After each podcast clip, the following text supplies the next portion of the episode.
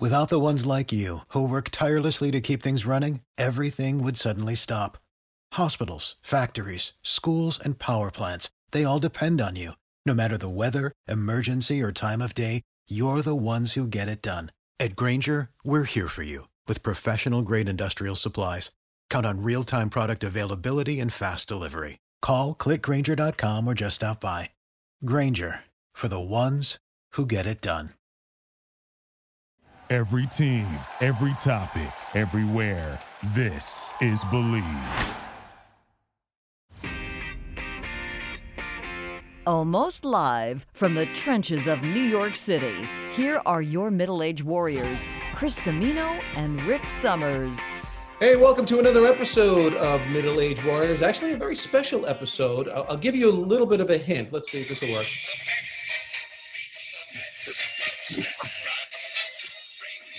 This guy brought props. Now, Rick and I are big, big Met fans, longtime suffering fans, but we've got a very special guest today. We're going to get to in just a little bit.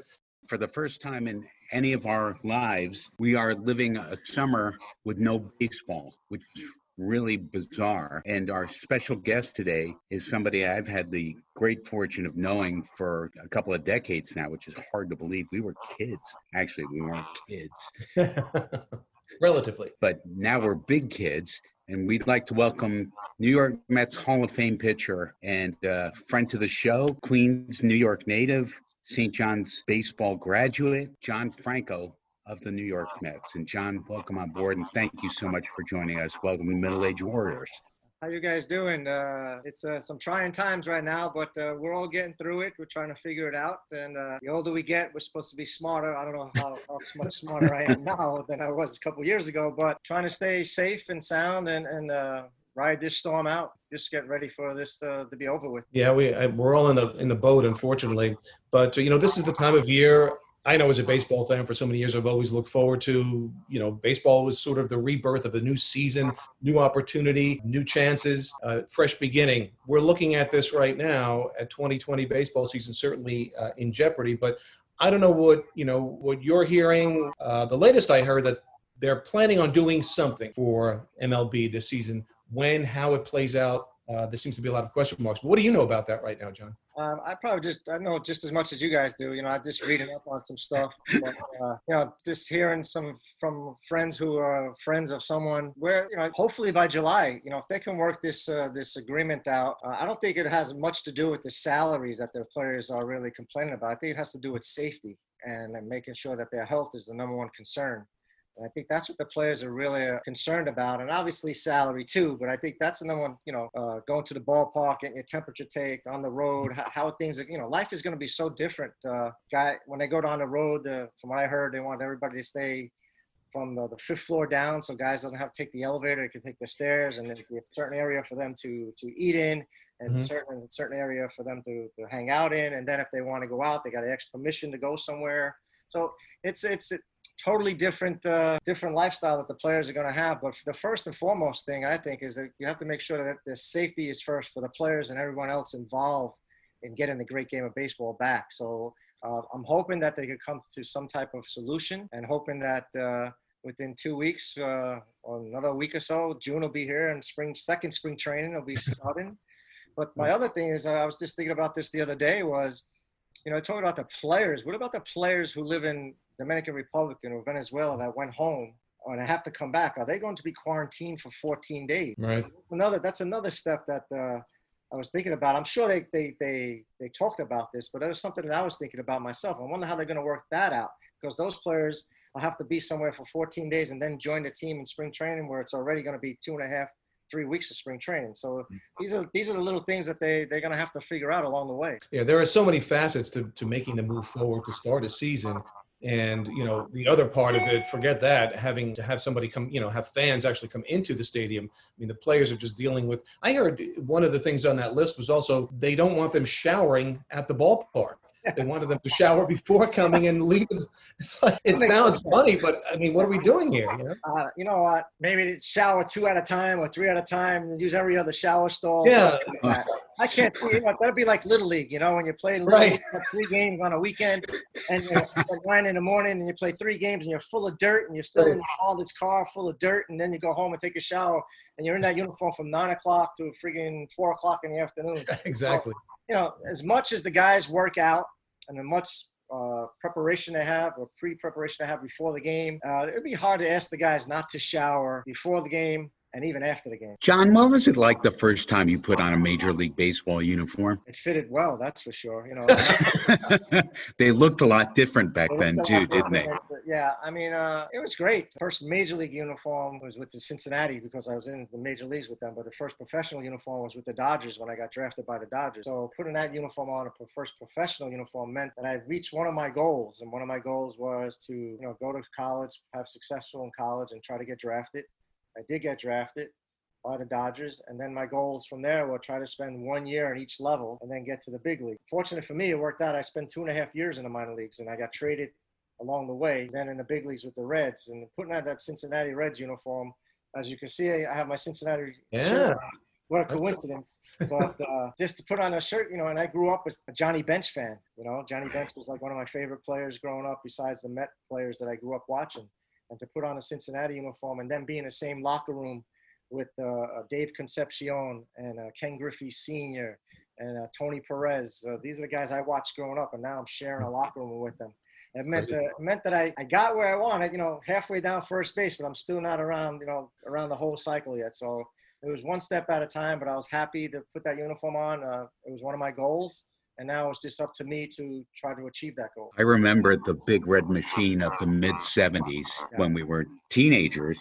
And gosh, when I think back to those days and how much fun baseball was, and they used to play afternoon games in the World Series and stuff like that. So Double different headers, now. Used to play double headers on Sunday. Yeah, right? I remember that. How about twilight doubleheaders? That's that's gone by. It's, everything now is two admissions if you play a doubleheader. They empty out the stadium. There's a break. Like that. You know, going back a little bit. You know, I played a lot of baseball. I was on a couple of all-star teams, but to be perfectly honest, I mean, I never sniffed it, so to speak. I mean, it wasn't even close. And I played with a lot of guys that were good ball players, and they never sniffed it. And the point being, you had to be so good. The competition was so high. You had to be so much better than the players you were around. Now, when you started pitching, from what I heard at St. John's University, you pitched two no hitters in your freshman year. Is that true? Yeah, I pitched a total of two no hitters my freshman year, and then another no hitter my junior year. So I had a total of three no hitters at St. John's University. Uh, So was was that the point though when you start to go in your head, or were you already kind of feeling, hey, I've got a real genuine shot, or did you just think I'm a pretty damn good ball player compared to the guys around me? But when you did that, did you start to feel I've got something that might be the real deal that's going to take me to the big show? Well, I, I, I kind of kind of felt that way in high school, you know, because I, Okay. I heard all the, the you know the, the whispers that I might be getting drafted out of high school. And at high school, I dominated in high school as a pitcher and a hitter. And uh, when the draft came around, I I, heard, I found out that you know through the word of mouth, some scouts that I was a little too small to be drafted. And and probably the best thing for me was to go to St. John's to get a little stronger. And when I did go to St. John's, that's where I learned how to pitch. And uh, we had a great pitching coach named Howie Gershberg, who uh, who tooled me and Frank Viola there. So we were both there Right. together. And he, I owe a lot of my success to Howie, and I'm sure Frank would say the same thing. He taught us how to pitch. You know, I was I was a thrower in high school. You know, when you're a little bit better than guys, you can get by that stuff. But in college, you you, you won't. I remember the first time I stepped on the mound at St. John's, I got lit up like a Christmas tree. I I gave up three Wow. triples to the third string catcher, and I said, "Holy cow, this is this isn't high school no more." So I knew I had my work cut out, and Howie really uh, worked with me. And uh, the physical part of me I had it was the mental part that you had. And you have to be mentally strong. I feel mentally strong as a professional player, whatever sport you play, whether it's baseball, football, whatever. And you have to be mentally strong and a desire. My heart was as big as Texas. So I, I didn't want anybody to get a hit off of me. I never wanted to give up a hit, never wanted to give up a run. And that's why that was my mentality. And if I didn't do well, I would be more hard on myself than anything else. You know what's interesting, John, and just doing a little research on your career and looking at various pictures that pop up on Google or wherever, you are always smiling. You are always you were always the guy having a great time when you put on that uniform and went between the lines. Yeah, it's uh, there were times I was smiling, quite a bit times I was smiling because I had a good time. But there was there, there was also that shit ass grin that I had when I messed up. You know, well, as a fan, I can tell you, I remember seeing that a couple of yeah, times. my, wife, my wife and my family, and, and, to this day, they say, "Why would you smirk and smile on a mound?" Because I said, you know, I just said because I screwed up, and I'm just saying, "What an idiot," you know, you know, stuff like that. So, uh, but I always had fun at the ballpark. I mean, you're with they're, they're like your second family, the, the players, you know, whether it's college or pros or whatever, you know, you're sure. in spring training in February and with them until October, November.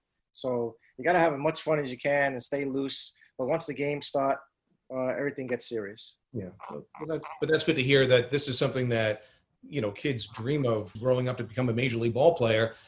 You should still have some fun with it, even when you get there. I mean, it's it's business, but it should still be fun. It is a game after all. It, you know, I want, to, go to some numbers real quick, though, John, because they're really impressive uh, for people who may not know uh, who are listening in about your career. You had 424 career saves. That's fifth all time in Major League history, and most by a left-hander. And I mean, that, that's pretty impressive stuff, just that there alone. Now, you were known, or at least when I was a kid watching, and that is a kid, I was your age, uh, watching, they would say, oh, he's got a screwball but the fact was, it wasn't a screwball, was it? It was uh, what was it? It was a circle, circle change. Right. And, uh, I developed that pitch when I was with the Dodgers. One of my minor league pitching coaches was Dave Wallace, who, uh, mm-hmm. uh, who, I, who I think is a great pitching coach, and I've had him two times, once with the Dodgers and then once with the 2000 Mets. He was our pitching coach, and he I learned a lot from Dave, Sandy Koufax, and Larry Sherry while I was in instructional league. They uh, they kind of showed me the grip uh, and I remember the first time I threw it, I threw it almost over the backstop because I couldn't. it, it was something that I just really couldn't do. And they just kept telling me, just keep throwing it, keep throwing it. And then when I got traded to Cincinnati, we had a, uh, a, a, relief pitcher, starting pitcher. He was a minor league pitching instructor named Freddie Norman, little lefty pitcher. And he had a good changeup and he would tinker a little bit with me. And when I got to the big leagues with Cincinnati, Mario Soto, who was probably one of the best right-handed relief pitchers at uh, starting pitchers at the time, had the best changeup I ever seen. And I would sit on the bench and I would watch him and the way he tinkered it and the way. I mean, Mario could tell you the, the changeup was coming, and you still couldn't hit it. And I would talk mm-hmm. with him, and I would talk to one of my favorite people in the world. One of my mentors was uh, Tom Hume. He was a relief pitcher for the Cincinnati Reds. He won the Rolaids relief pitcher years ago with the Reds. And I would sit with them and just talk with them and pick their brains. And the more I threw it, the more comfortable I got. And I think the following spring, when I got into a camp with the Reds, I pitched in a simulated game against uh, Cesar Cedeno, Tony Perez, Ken Griffey mm-hmm. Sr. Uh, uh, uh, I'm trying to think of who else was there.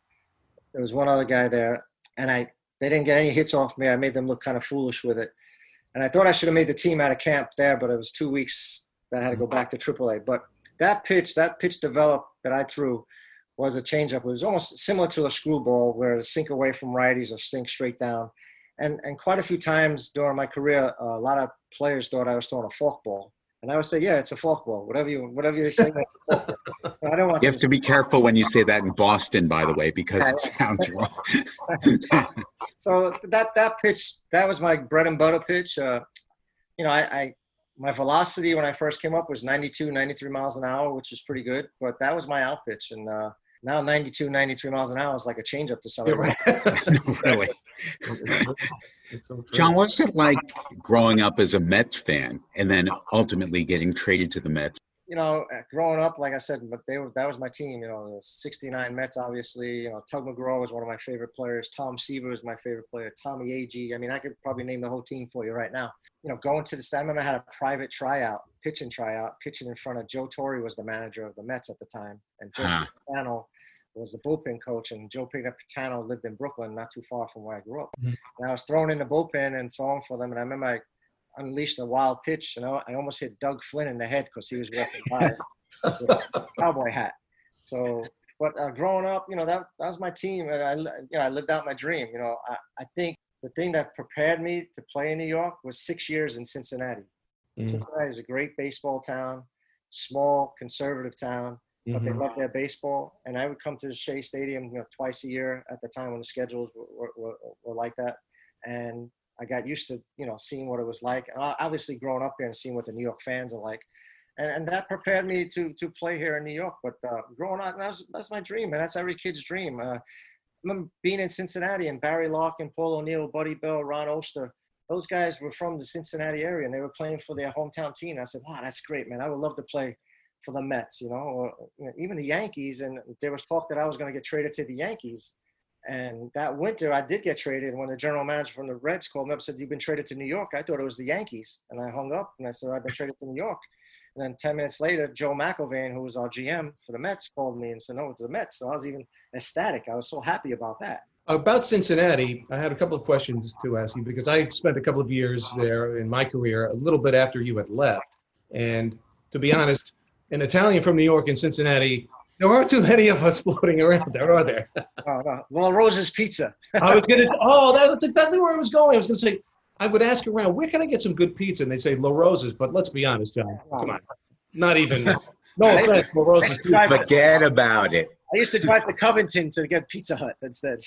and that, but, but that's really what it came down to when you were there. But the other thing you did point out, that town loved their sports teams, and especially the Reds opening day, they had a parade. Yeah. Every opening home opener, like it was a parade on top of everything. It really was. It was a great baseball town in that regard. It was. You know, years ago, Cincinnati was known to play the first game of the season before the right. season starts. So that's why they had the big parade, the big, you know, hoopla, or whatever.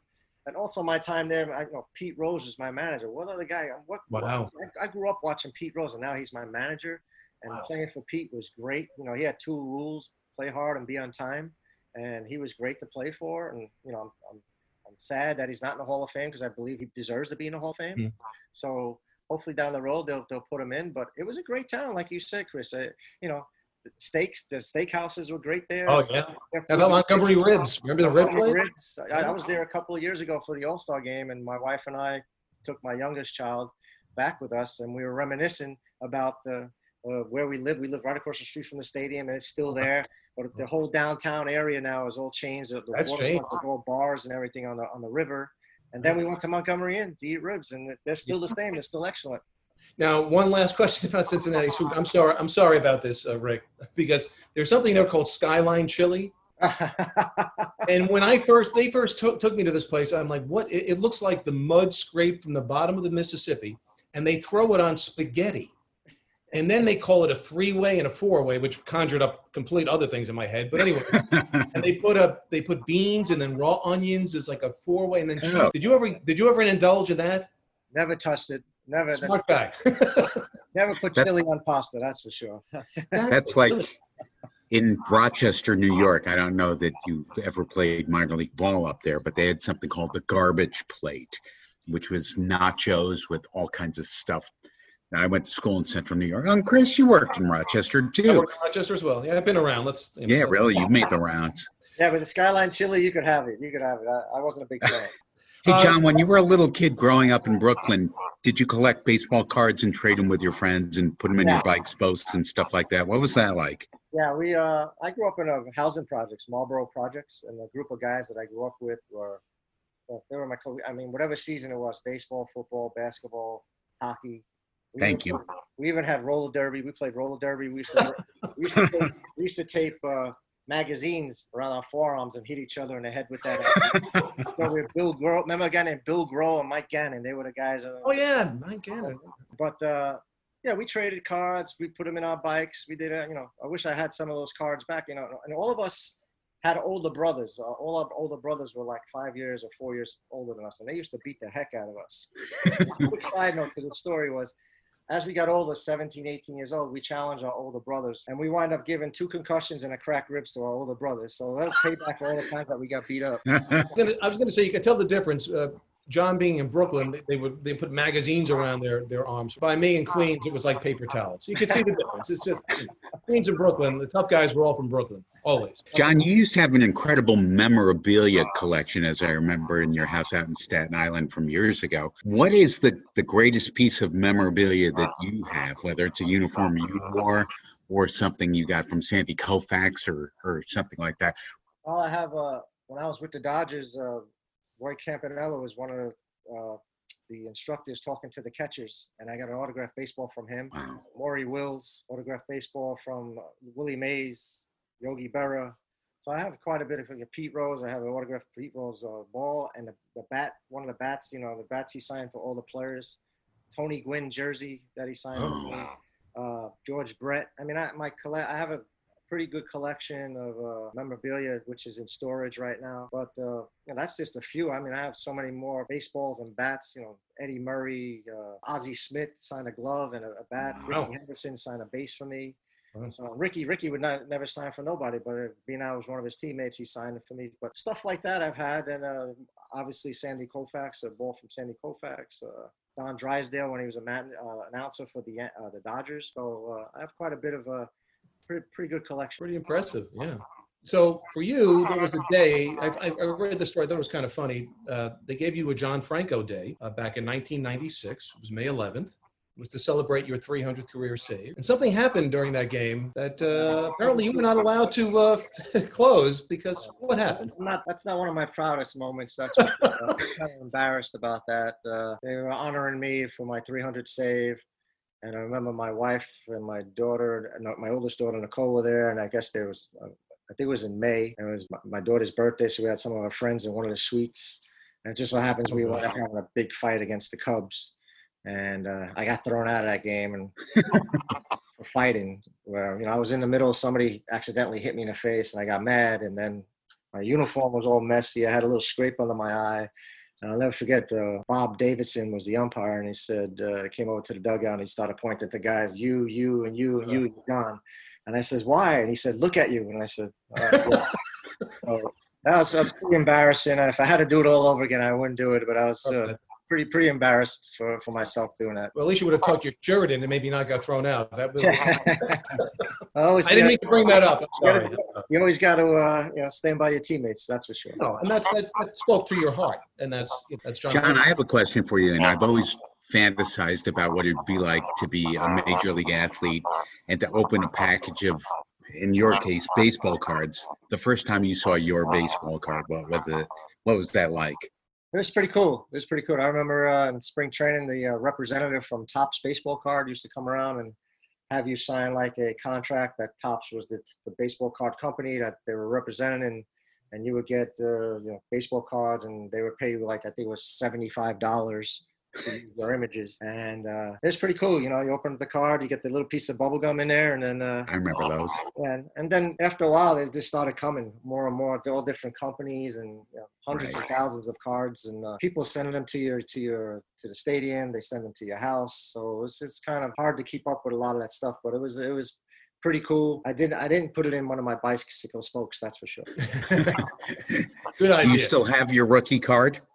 Uh, I'm sure I have quite a bit of uh, my rookie cards and some, my rookie uniform, uh, my first save, my first win, stuff like that. I still have. Yeah. That's awesome. So now going through your career with the Reds, you played on some very good ball clubs there, but you always finished in second place. Yes. So then you get traded to the Mets, and it really took until I guess 1999 for you to get to the postseason, and then finally by 2000, the first time in the World Series, a Subway Series at that. What was that like for you, especially being a native New Yorker? Uh, it was great. You know, I, I think leading up to that, you know, when they had all the interleague, the interleague started in 96, 97, I believe. So we used to play the Yankees quite Mhm. often. So that was almost like our World Series then, you know, the bragging rights in New York.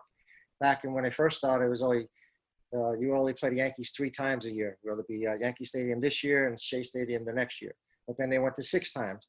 Right. So I always felt that if we didn't have the interleague and it wound up like that, I think it would have been more exciting, more electrifying. The city would have went totally nuts, even though they did go nuts for Right. that particular time. But you know, we played each other so many times because of the interleague. But it was great. I thought it was great. The, the, the city shut down. The Yankee fans, Met fans were great. Riding over to Yankee Stadium in a police escort with the, the shutting down the Grand Central Parkway, going over the bridge, going into Yankee Stadium. All the Yankees fans telling us that we were number one and all that stuff. You know, and very nice. I'm just going to jump in for a second So, uh, and remind you that you're listening to Rick and Chris, Middle Age Warriors, and our very special guest, and I really do want to put that in quotes, John Franco, uh, former Major League Baseball player and uh, middle-aged warrior like like Chris and I. And uh, John, in playing ball, did you have superstitions? Yeah, well, I always wore the. My father passed away of a heart attack. You guys know that, and uh, Right. he was one of the main reasons why I always played ball. He he was there for me all the time. So when he passed away, he worked for the Department of Sanitation.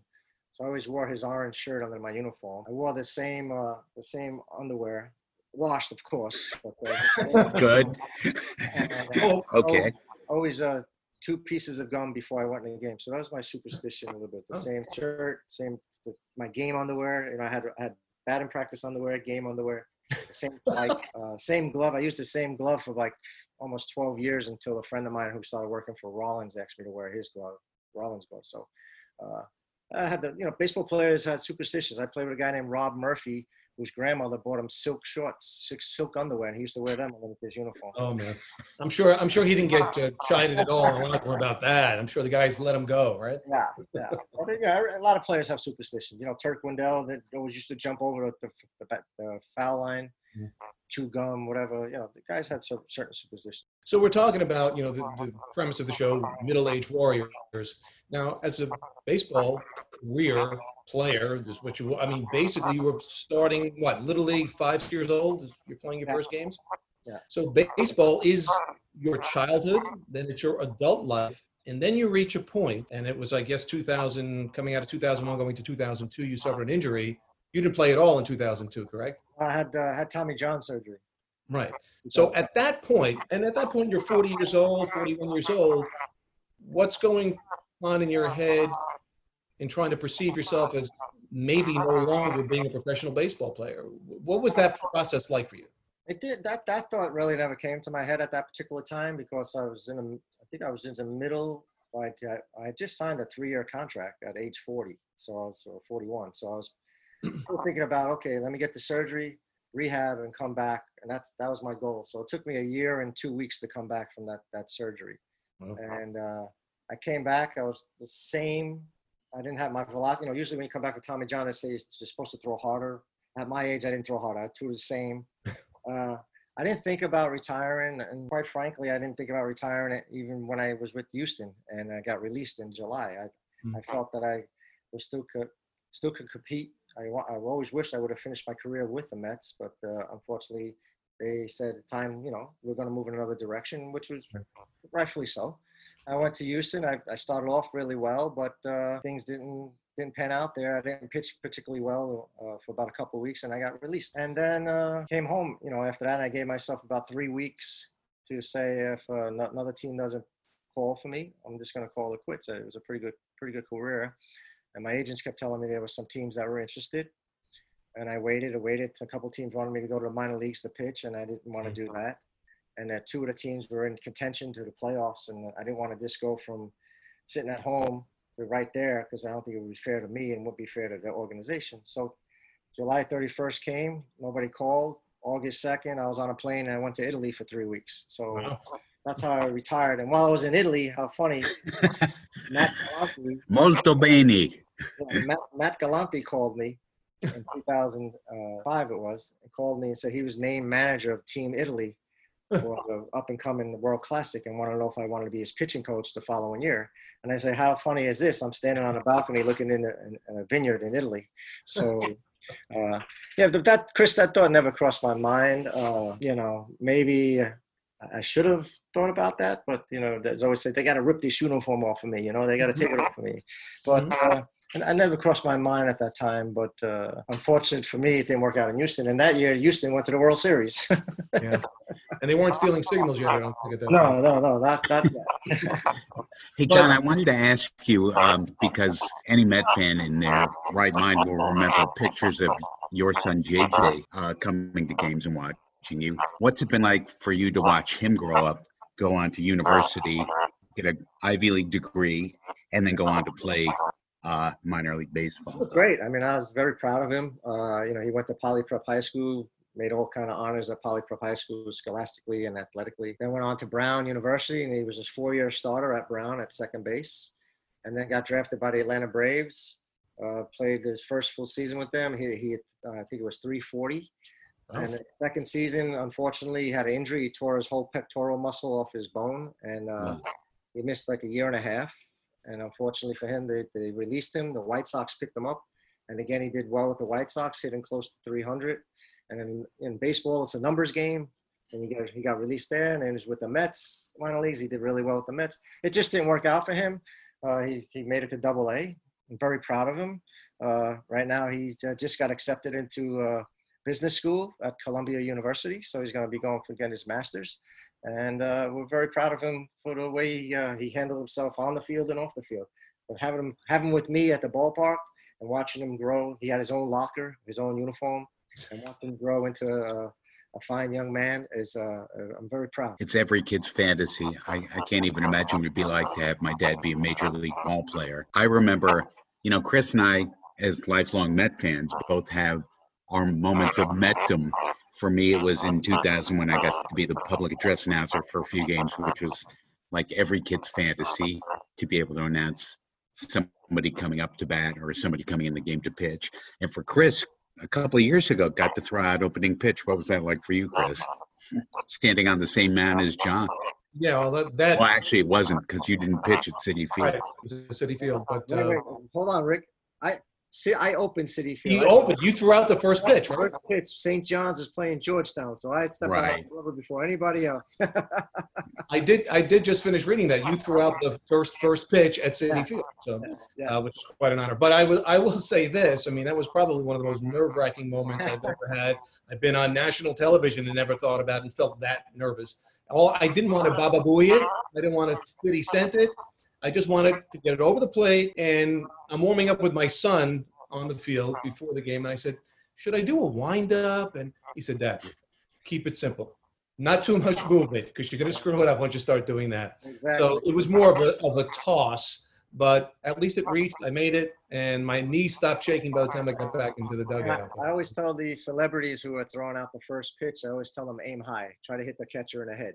Yeah, But the, no, that the, that was perfect. the Baba Booey story was funny because we were telling we kept telling him the whole day, don't bounce it, don't bounce it, don't bounce it. And listen, there's only 40,000 people watching you. Don't worry about it. Nobody's going to see anything bounce it. And he, he, he bounced it, man. We saw, we were laughing so hard. I mean, that that poor guy will never never uh, get through that one. They they've talked about him attempting it again, but he's still so you know he's, he's so frightened by the by the he's concept. scarred by it. He really is. Uh, I want to run a bunch of quick questions at you without thinking too much. Uh, if you if you'd be willing to sort of give an answer, what was your, who's your toughest hitter to get out? Tony Gwynn. That's a good one. That's for sure.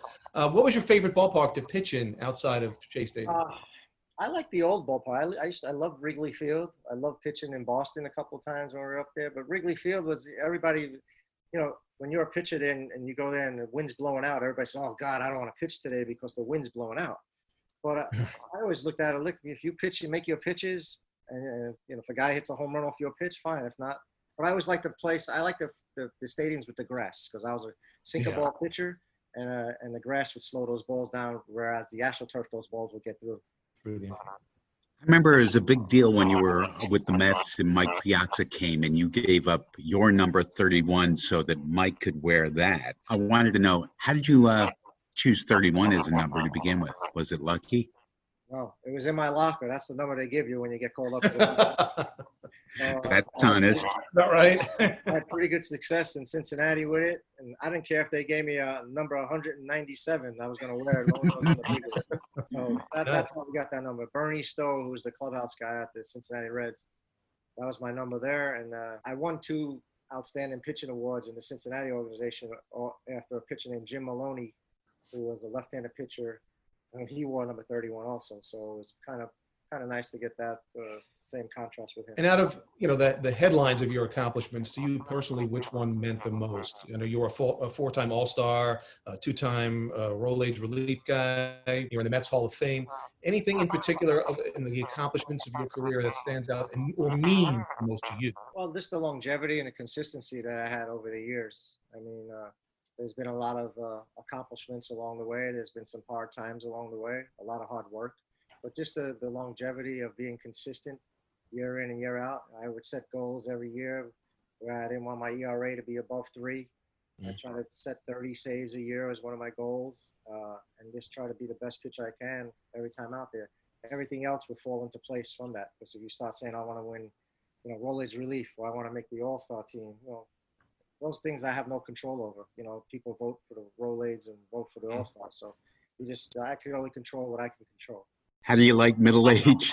Uh, it's okay. You know, I just try to try to try to keep active, man. I, you know, I work. I still work out four or five ta- four or five days a week. I uh, I had a routine before the, uh, the, the the the pandemic, the Corona hit, but I would be in my gym in the building and work out for about an hour and a half, two hours. I do an hour of cardio and then I do my lifting. And now, since this happened, uh, even though I, I incorporated it into my apartment, I'm doing 200 sit-ups, 200 push-ups a day, and I walk uh, probably three or four times a week with my wife Rose, about three or four miles. Uh, she's a warrior. She runs every day, four or five miles. She runs up 10 flights of steps. So, uh, uh, you know, I've, I've A done show off. I've done so yeah, I've done so much running in my career. Just I'm done running, but I'll do a fast paced walk or you know in the, in the building we have the elliptical machines or the stationary bikes, and that's what I like to do now. Uh, my joints, my joints in my body are starting to catch up to me. Everything's starting to hurt a little bit more. But I, I would, I mean, you personally, do you really?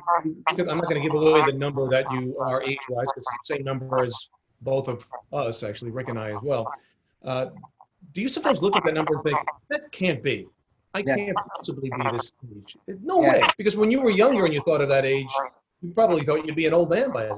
Yeah, it's uh, it's it's kind of scary a little bit because Yeah. yeah, yeah, I'm gonna be, you know, I'm gonna, I'm gonna be 60, you know, in Yeah. September. And I was like, damn. And I remember, I remember when I first got to the big leagues, Dave Parker told me, "Hey, man, enjoy it. It goes fast." And I said, "Nah, you know, 20 years, 20 years flew by, you know. But uh, you know, it's just a number. You're only as old as you feel. If you try to stay active and eat right, uh, you know, every once in a while you go off that, uh, make a, a, a left turn and you kind of pig out a little bit and drink a little bit too much once in a while. But if you try to stay healthy, but it, yeah, it is kind of scary. But uh, it is what it is. It's that's is. part of life, you know. You're born Exactly. and you die. In between, you pay taxes. A fair amount. Quick question about you talk about diet and, and being in a, Rick doesn't probably grasp the uh, there, there's something within the Italian uh, culture what they call it sauce or gravy. What was it in your house? John? Sauce. Me too. Yeah. I don't understand this gravy thing. Gravy's what you put on a roast beef or something like that. Exactly. It's brown. It's meat. Come on. Yeah, yeah. All right. Sauce. I'm going to jump in and ask Last Supper. If you had to pick, what would it be? Oh, Hmm. Wow. there's so many good dishes. Oh man, I, I am. Uh, obviously, it'd be some type of pasta. My, my mother used to make a great lasagna. Probably my mother's lasagna, or uh, a nice. I'm just I'm a simple guy. A nice dish of pasta with some good meatballs. Mhm. There you go. and gravy. Sauce. Sauce. We'll make, we'll make an Italian out of you yet, Rick. Yeah, we're gonna get to them. I'm working on it. Well, so in moving forward for, for you at this point, John, is there anything in particular that you want to accomplish? Keep going. I know you're. Are you still involved in the in the? You have a camp. Is that uh, still going on? Yeah, well, I'm still involved. A couple of years ago, myself, uh, a guy named Gary Perone, who works for the Cyclones, and uh, Craig Carton, who used to work for WFAN. Uh, we came together and we formed this uh, baseball tournament called the Borough Cup. Mhm. And what it is is uh, teams all around the five boroughs get together and they play a tournament, round robin tournament from ages uh, 9 to 14. And we felt that a lot of the kids and a lot of organizations take their kids out of the city to play tournaments in whether it's Maryland, South Carolina, whatever. And it's very, very expensive. So we felt that uh, if we could do a tournament here and save some money for the kids and their parents uh, and, the, and to have a nice, nice tournament here where the older kids would play their final games at Yankee Stadium and the younger kids would play their final game, the championship games at Keyspan Park or, or Cyclone Park Right. in Brooklyn. And we've been pretty successful with that. Uh, we, we, we did a couple of things where we did some college, we did some college, uh, high school kids, some college showcases for college coaches to come down and to watch these kids. A lot of the kids in the New York area uh, kind of get overlooked because some of the scouts and some of the colleges don't want to go into these particular neighborhoods where they play. So what we did was we would have a, a little uh, showcase at uh, every Sunday morning with some uh, local uh, high school coaches and some retired or current athletes, professional baseball players who were home at the time to give instructions and show their skills to these kids. And some college coaches would come and see these kids, and and we we have, we've been pretty successful with that. We, and the other thing is this, you know, I still enjoy baseball. I still uh, enjoy being part of baseball. Uh, I took a little time off away from the Mets now, so just enjoy myself. And uh, you know, waiting for the Veterans Committee. Maybe I'll get inducted to the National Hall of Fame uh, for that. Yeah. And if we invited you to come back and talk with us again, could we count on that? Absolutely, absolutely. Good. We have a, a special guest coming up in the next couple of weeks, I think, Chris, right? Yeah, he's, he's a Boston Red Sox fan though. Jeffrey Lyons. Uh, he's, he's he's a I mean an all-out crazy Boston Red Sox fan. But uh, so we're looking forward to that. But John, Somebody's got to be. yeah, exactly. He's the one. Uh-huh. But thanks so much, really, for giving so much of your time today. to Really. that, And can't wait to see everybody back out there playing again, and eventually down the road, stadiums filled again. And uh, hopefully you'll be involved in, in some part of that as well. So uh, again, thanks so much for giving up your time today and getting to rehash your career, which was an amazing one. Really, really was. Thank you. I appreciate it. Uh, appreciate you guys having me on, and uh, both you guys and your family just be safe. And uh, I'm sure we'll get through this uh, like we have gone through many other tragedies and uh, horrific things uh, here in the city. We'll get through this. Uh, New Yorkers are tough, you know that. Uh, we'll make it. And, and same to you and your family as well.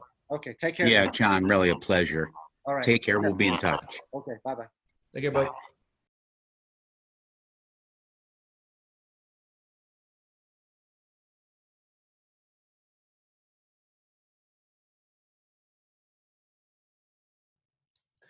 Well, that was a lot of fun. Uh, just I, I got to tell you, just being Met fans, that was a lot of fun to have an interview like that. Uh, you know what? Uh, John really is a prince amongst men. He is just a, a real solid citizen. That's the thing I like about him is he's really maintained his roots through all of this and all his success over the years. yeah, the genuineness uh, about all of the stories that he was telling. And one of the things that stuck out to me is how he remembers the names and these people who helped him along the way, right from high school, college level on up. Uh, and none of these are necessarily household names or superstars, but there were people that took the time uh, to guide him and give him some guidance in his career. And man, he hasn't forgotten that. And that speaks to his character, that he's still paying homage and respecting these people for, you know, how they helped him. It really does, and and that's typically who John is, and that's why I think he was so endeared. Um, I can't speak for Cincinnati; I'm sure he was, but as a Met player, where he was awarded the, the captaincy, um, he was really highly revered by the Mets and by their fans and by other ball players as well. I think it's a crime that he's not in the Baseball Hall of Fame. Yeah, you know, when I started looking at the stats eh, of his career, I knew he was a great relief pitcher, but then you start to see him stacked up against some of the greatest, and this guy's right up there. I mean, the most saves by a lefty. Uh, he's number five all time. I mean, there have been some amazing closers. Number five, and yeah, he he really is. Uh, he's right there, worthy of, of being in the Hall of Fame. Absolutely. Let me ask you a question because uh, you had touched on it before. Uh, interestingly, about how John remembered people early on in his career, whether it was an equipment manager or um, um, a trainer or somebody. Mm. John was really apt to talk about those people behind the scenes that helped him get where he was. Was that the case for you in your TV career?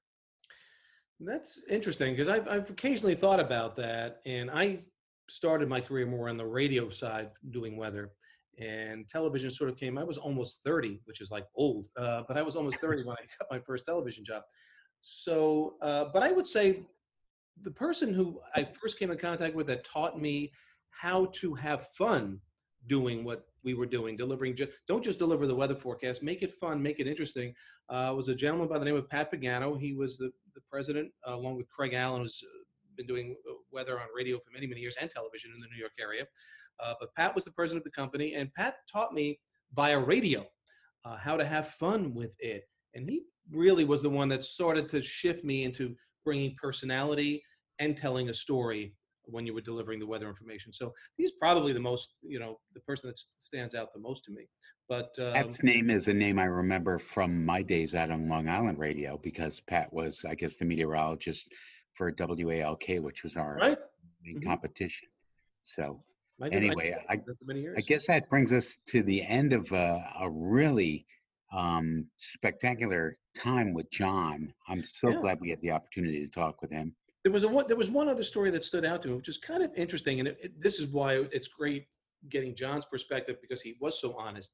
Now, you and I, being Met fans, a Subway series, especially when we were you know growing up through the '60s and the '70s and the '80s, just didn't seem like anything we were ever going to see really happen. That the Mets and Yankees Right. championship years together and actually play. I mean, back in the '40s and '50s, it was almost a an every year occurrence with the Brooklyn Dodgers and the Yankees. The Yankees always won, of course, but when I brought that up to John, while he said, yeah, it was awesome, it wasn't as incredible because they had started interleague play a few Yeah. years before that. And, but it was interesting for him to, because sometimes they would interview players about interleague play, the Subway Series in New York, and they brush it off. Nah, it's not a big deal. Nah, it's like any other game. Yeah. But John was like, oh, it wasn't. BS. That was bragging rights for New York. So by the time they got to the actual real Subway Series, well, it was, it's, you know, it's the World Series. That's that's the big boy. Uh, I guess it wasn't quite intimidating and or spectacular to them because they had played the Yankees before. I thought that was kind of neat. John's credit, and you can hopefully back me up on this, the Yankees beat the Mets four games to one in the 2000 World Series, and Mhm. John got the win. Yeah, he had the only game. Uh, I believe he pitched pretty. I think he pitched a few scoreless innings in in that uh, World Series, and yeah. Yeah, he did a great job in his in his his first and only World Series. It took him a long time to get there, but yeah. uh, again, great uh, that he he took the time out to spend with us. We really appreciated that. I hope we get to see him back in back in the game. Me too. Yeah. Uh, next episode, real quick before we say goodbye, we've got Jeffrey Lyons, who is a big Boston Red Sox fan, but on his resume, uh, he's been a, a TV critic for many, many years in New York and nationally. He's had syndicated shows. He's been an actor. That's on his resume as well. He's run with the Bulls, and he's hung out with Ernest Hemingway. And apparently, he's in the midst of writing a book about uh, some of his experiences with Ernest Hemingway. So that should be a fun interview. That's coming up next. So we're going to let Jeffrey shoot the ball about running with the ball. Uh, and I'm sure we're going to have to hear a lot about the Red Sox, so we better get ready for that too. All right. With, Let's that, check out. Yeah, well, everybody stay well, sunshine always, and we'll see you around the corner. Rick? He did feel good. Hey, if you enjoyed the show, please subscribe and rate the show on iTunes, preferably five stars, no begging. Uh, we're available also on your favorite directories iTunes, Spotify, Google Play, Stitcher, Luminary, and TuneIn. You can find us at Bleav.com, that's B L E A V.com, and at Bleav Podcasts.